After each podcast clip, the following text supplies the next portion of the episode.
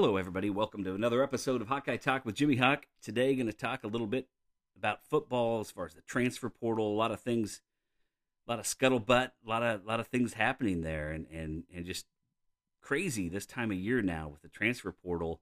I think in the past we wouldn't be talking a whole lot of football at this point, but there are things in the news. So I want to hit that a little bit, and then basketball. The Hawkeyes looked kind of dead in the water, zero and three in the Big Ten, and also had that big lost to Eastern Illinois. But two wins in a row, including Sunday's victory on the road at Jersey Mike's Arena in, New Jersey, beating Rutgers. So the Hawkeyes are now two and three in the conference, and, and, and things are looking up a little bit there. Well, let's cover football first. Kind of a flurry of activity recently the transfer portal. I'm getting more and more excited around this football team for next season. First, the Hawkeyes got Cade McNamara, quarterback who led Michigan to a Big Ten title playoff appearance in 2021. He was injured early this year, missed most of this past season. And then Erick All. He's a tight end who was a favorite target of McNamara at Michigan two seasons ago before also being injured and, and sat out this past season. And, you know, he's a guy that can step in there and play at a high level right away. Uh, you know, Sam LaPorta leaving is, is a big departure, but man, Erick All is an experienced guy he could step right in there. And the Hawkeyes have two really good ones with him and Luke Lachey. And there's there's a few other guys, you know, that, that could really step up next year uh, on the on the tight end room as well. And then the Hawkeyes just received a commitment from the transfer portal, a tight end from Dordt College. I didn't really see that coming, but he's he's a preferred walk on and kind of an intriguing prospect at 6'5, 240 pounds. He has caught a lot of balls in college he was a stud football player in Detroit in high school before a bad injury his senior season. And he's really been dominating kind of at this lower level of college ball, but he looks the part. And with the name Hayden Large, sign him up, no questions asked. And another nice portal get recently is Daijon Parker. Uh, he said his coaches in Michigan have a lot of connections with the Iowa line coach, Barnett. Uh, he's friends with Kaevon Merriweather as well, and, and Kaevon told him go for it at Iowa. He had been committed to Virginia, and he's transferring from Saginaw Valley State. Uh, he claims that you know he says that he was a late bloomer. I think he was only 220 pounds coming out of high school, but his film looks really good. He is now 6'6", 300 pounds, offensive tackle. He'll be enrolling at the semester. I was still hoping to get a commitment from Walter Rouse the Stanford offensive lineman, but the competition is really stiff with him taking visits to several high major programs. But the Hawkeyes should have a fairly decent chance, you know, with, with the team that they're putting together, the track record of putting linemen in the NFL, an opportunity to come in and, and play right away, uh, you know, with the need that the Hawkeyes have to get some real maulers on that offensive line. And if they don't get don't get Rouse, I hope they they continue looking at, at other guys and and and maybe get one more offensive lineman at least from the transfer portal.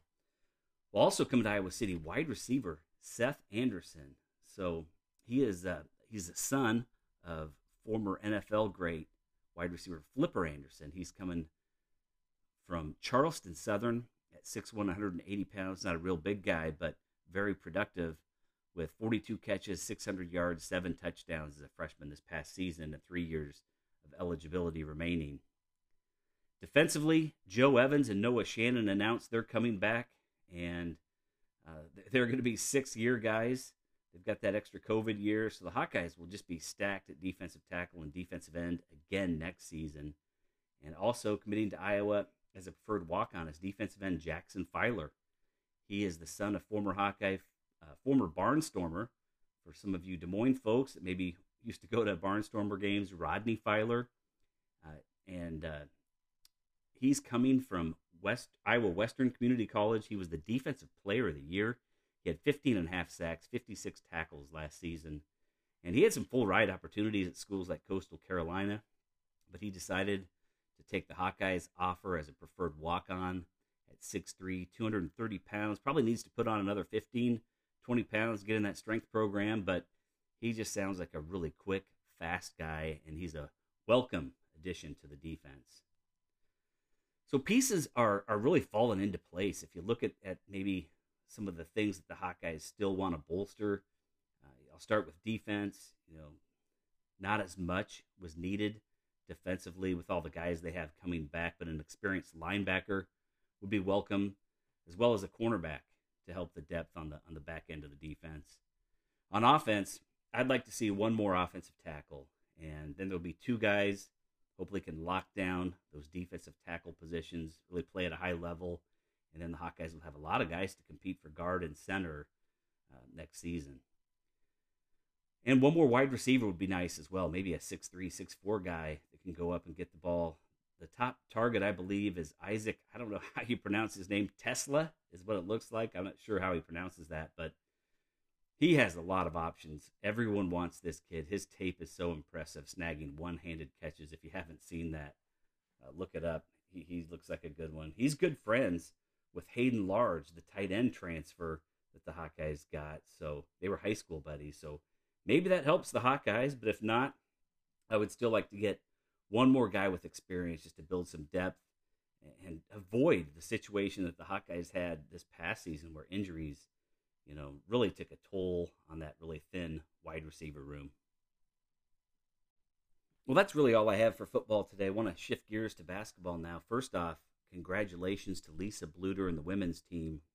Big win uh, beating number 14 Michigan on the road 94 to 85 and the 16th ranked Hawkeyes got a huge win there on the road in conference play. And then the news about Patrick McCaffery battling anxiety issues, taking a leave of absence. Really wish Patrick the best.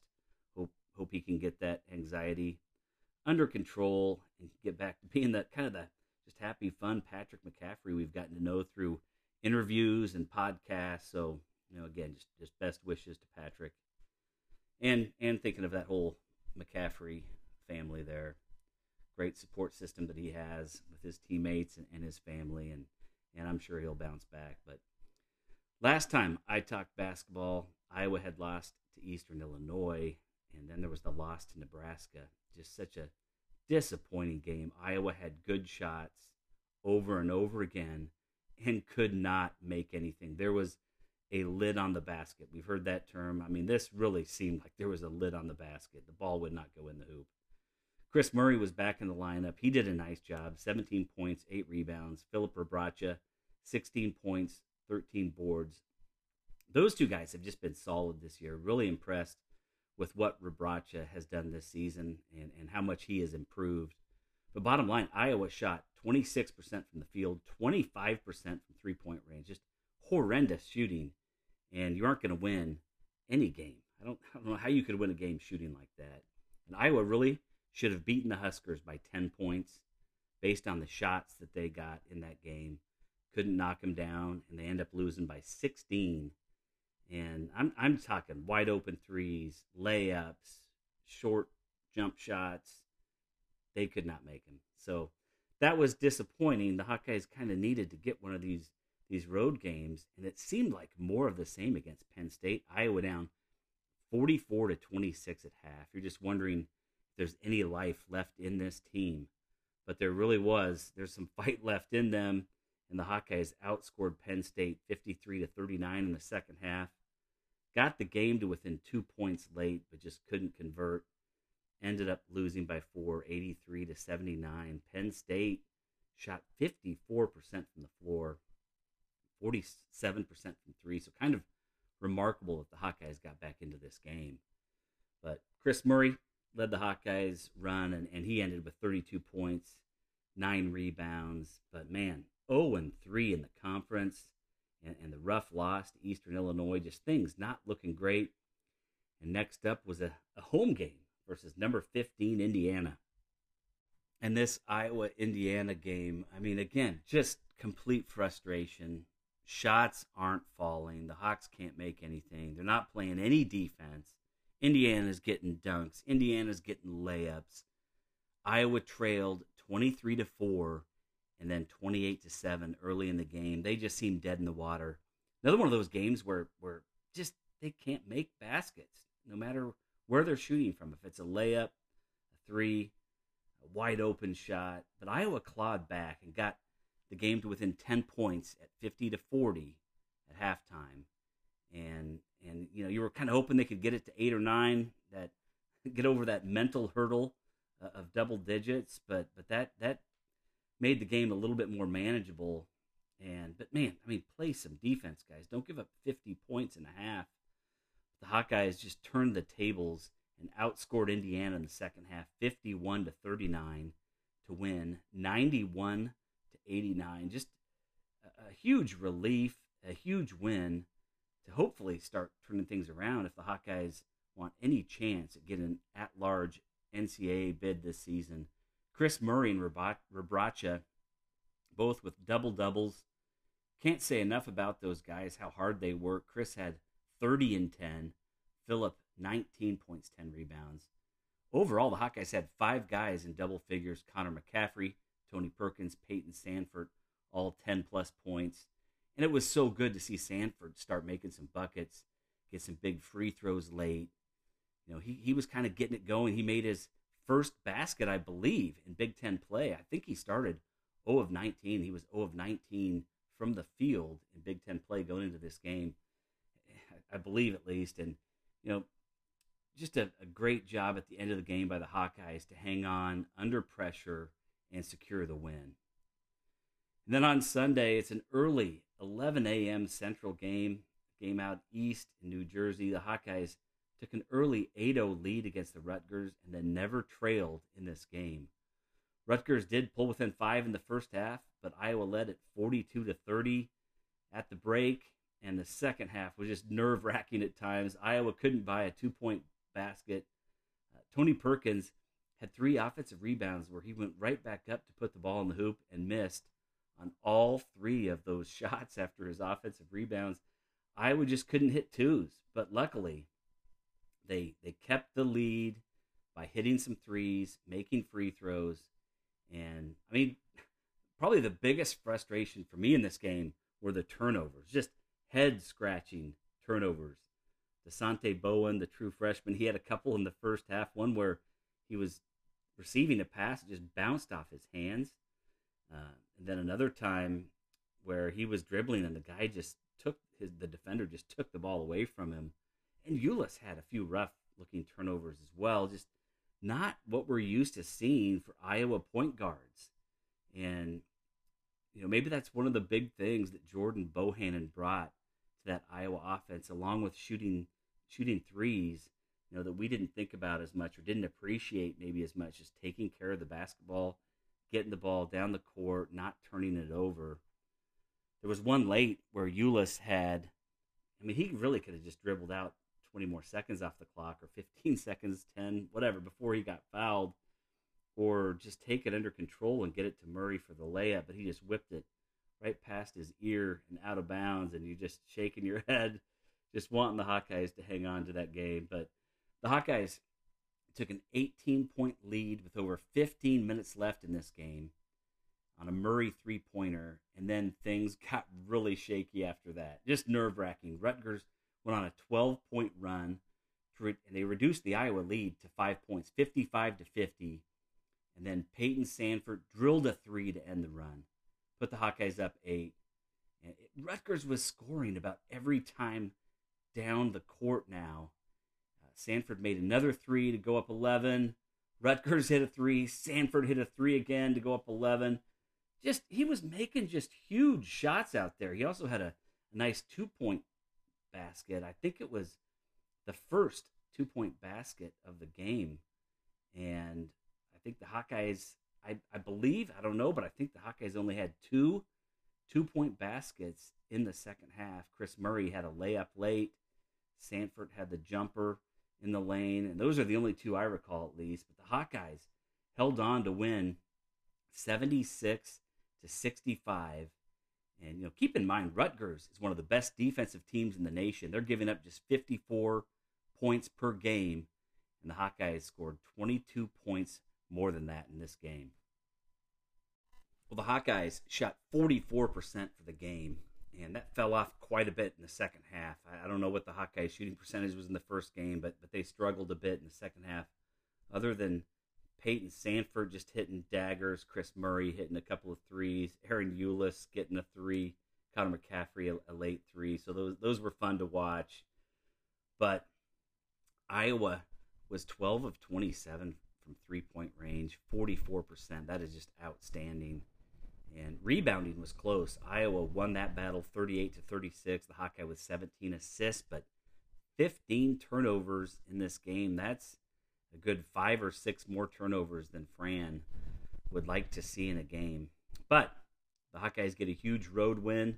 Iowa is now two and three in the Big Ten after winning two in a row. Rutgers drops to three and two. The player of the game in my book was Payton Sandfort. In 22 minutes off the bench, he scored 22 points. He was four of five from long range.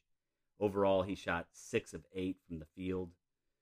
Great to see his shot falling again and the confidence he had out there today. That's that's the Payton Sandfort we were expecting to see this season. Not much bench time in this game other than Sandfort. Bowen with four minutes off the bench. Dix with two. Kingsbury three minutes off the bench. Kris Murray, just another phenomenal game. Seven of 11 shooting, 17 points, seven rebounds. I thought the Hawkeyes needed to, to design a few more plays to get him the ball more. That was the one thing. Although there were times where he passed the ball when I thought he should have been taking taking the, the, the ball to the bucket, but he does like to, to share the basketball and, and get assists and, and play team ball as well. But Filip Rebraca, you know, he is just I've mentioned this quite often, but he continues to play well. He had 16 points, 12 rebounds. He had a bit of trouble finishing in the lane in the second half. Rutgers was getting really physical with him, but he just gives it his all, and he has improved so much from last year. He played all 40 minutes of this game. Does a nice job passing from the post as well. He's an all-out effort guy. You know, coming into the season, I thought he could be a, a 10 points, eight rebound guy. I think he's averaging about 14 points right now. In the last several games, maybe the last seven games or so, I think he's he's averaging close to about 19 points per game or so. Really, just appreciate what he's done out there and the effort that he gives every time out. And playing 40 minutes, he had to be gassed after that one. But Tony Perkins just really struggled again in this game. He's been really kind of up and down this year, struggling, you know, shooting the ball a bit. He was two of 10, five points, seven rebounds. He's really sneaky good at getting offensive rebounds with those long arms. Just seems to be tentative shooting the ball right now, almost like he's aiming the ball. When he gets in the air, he's really aiming the ball instead of just kind of playing like he always has and going with the flow. Ulis, only two of eight shooting, but those two makes were big threes and he also had eight assists. Again, you know, I mentioned he's just a seems to be a little bit loosey goosey with the ball at times, um, turning it over a little bit too much. Connor McCaffery with a couple of threes made. He took a bad blow to the head late in the game. He didn't see a pick, uh, ran right into the guy. A little miscommunication, or I guess lack of communication there to let him know that the pick was coming. He went down on the floor and looked a little bit woozy, so hopefully he'll be ready to go for Thursday's game against Michigan. And that game is a 6 p.m. game at Carver Hawkeye Arena. Michigan is 9 and 6 after losing to Michigan State 59 to 53 on Saturday. Kind of an up and down season for Michigan. They had a 2-point loss to Central Michigan. That's their most glaring loss on the season, but also lost to Arizona State by 25. Um, played Virginia well, but lost by two. Lost to Kentucky by four. But they have a three and one record in the conference so far. Just blowout wins over Maryland and Minnesota. I think this is a winnable game for Iowa, but can they keep Hunter Dickinson in check? You know, will Big Jelly or Riley Mulvey be able to play some effective minutes, give Rebraca some time to rest? I don't know if he can bang for 40 minutes with the big seven footer from Michigan, Hunter Dickinson. Well, some great football news in the portal. The men's basketball team is turning it on. The women with a big win. The wrestling team was running it up on Purdue last I saw on the Big Ten Network. And we're getting ready for some NFL playoffs. So, pretty fun time of year. And, you know, if you saw at halftime, there was a preview for the special that's being released on January 18th, 10 o'clock Central Time on the Big Ten Network. It's a new Chris Street special. I guess it's the 30th anniversary of his death. And that will be something else to watch. So set your DVR, put a reminder on your phone so you don't miss it. January 18th, 10 p.m. Central Time. Chris Street special. Bring a box of Kleenexes. The eyes will be a little bit leaky watching that special, I'm sure. So, hey, thanks for for listening, everybody. You know, I'm pretty pumped with the two basketball wins this week. The men's team is back in the hunt for an NCAA berth. A lot of work left to do there, but 0 and 3 seems really bad. 2 and 3, things are starting to seem a little bit up. Man, if they can get to 500 with a win over Michigan this week, that would be huge. Well, until next time, go Hawks!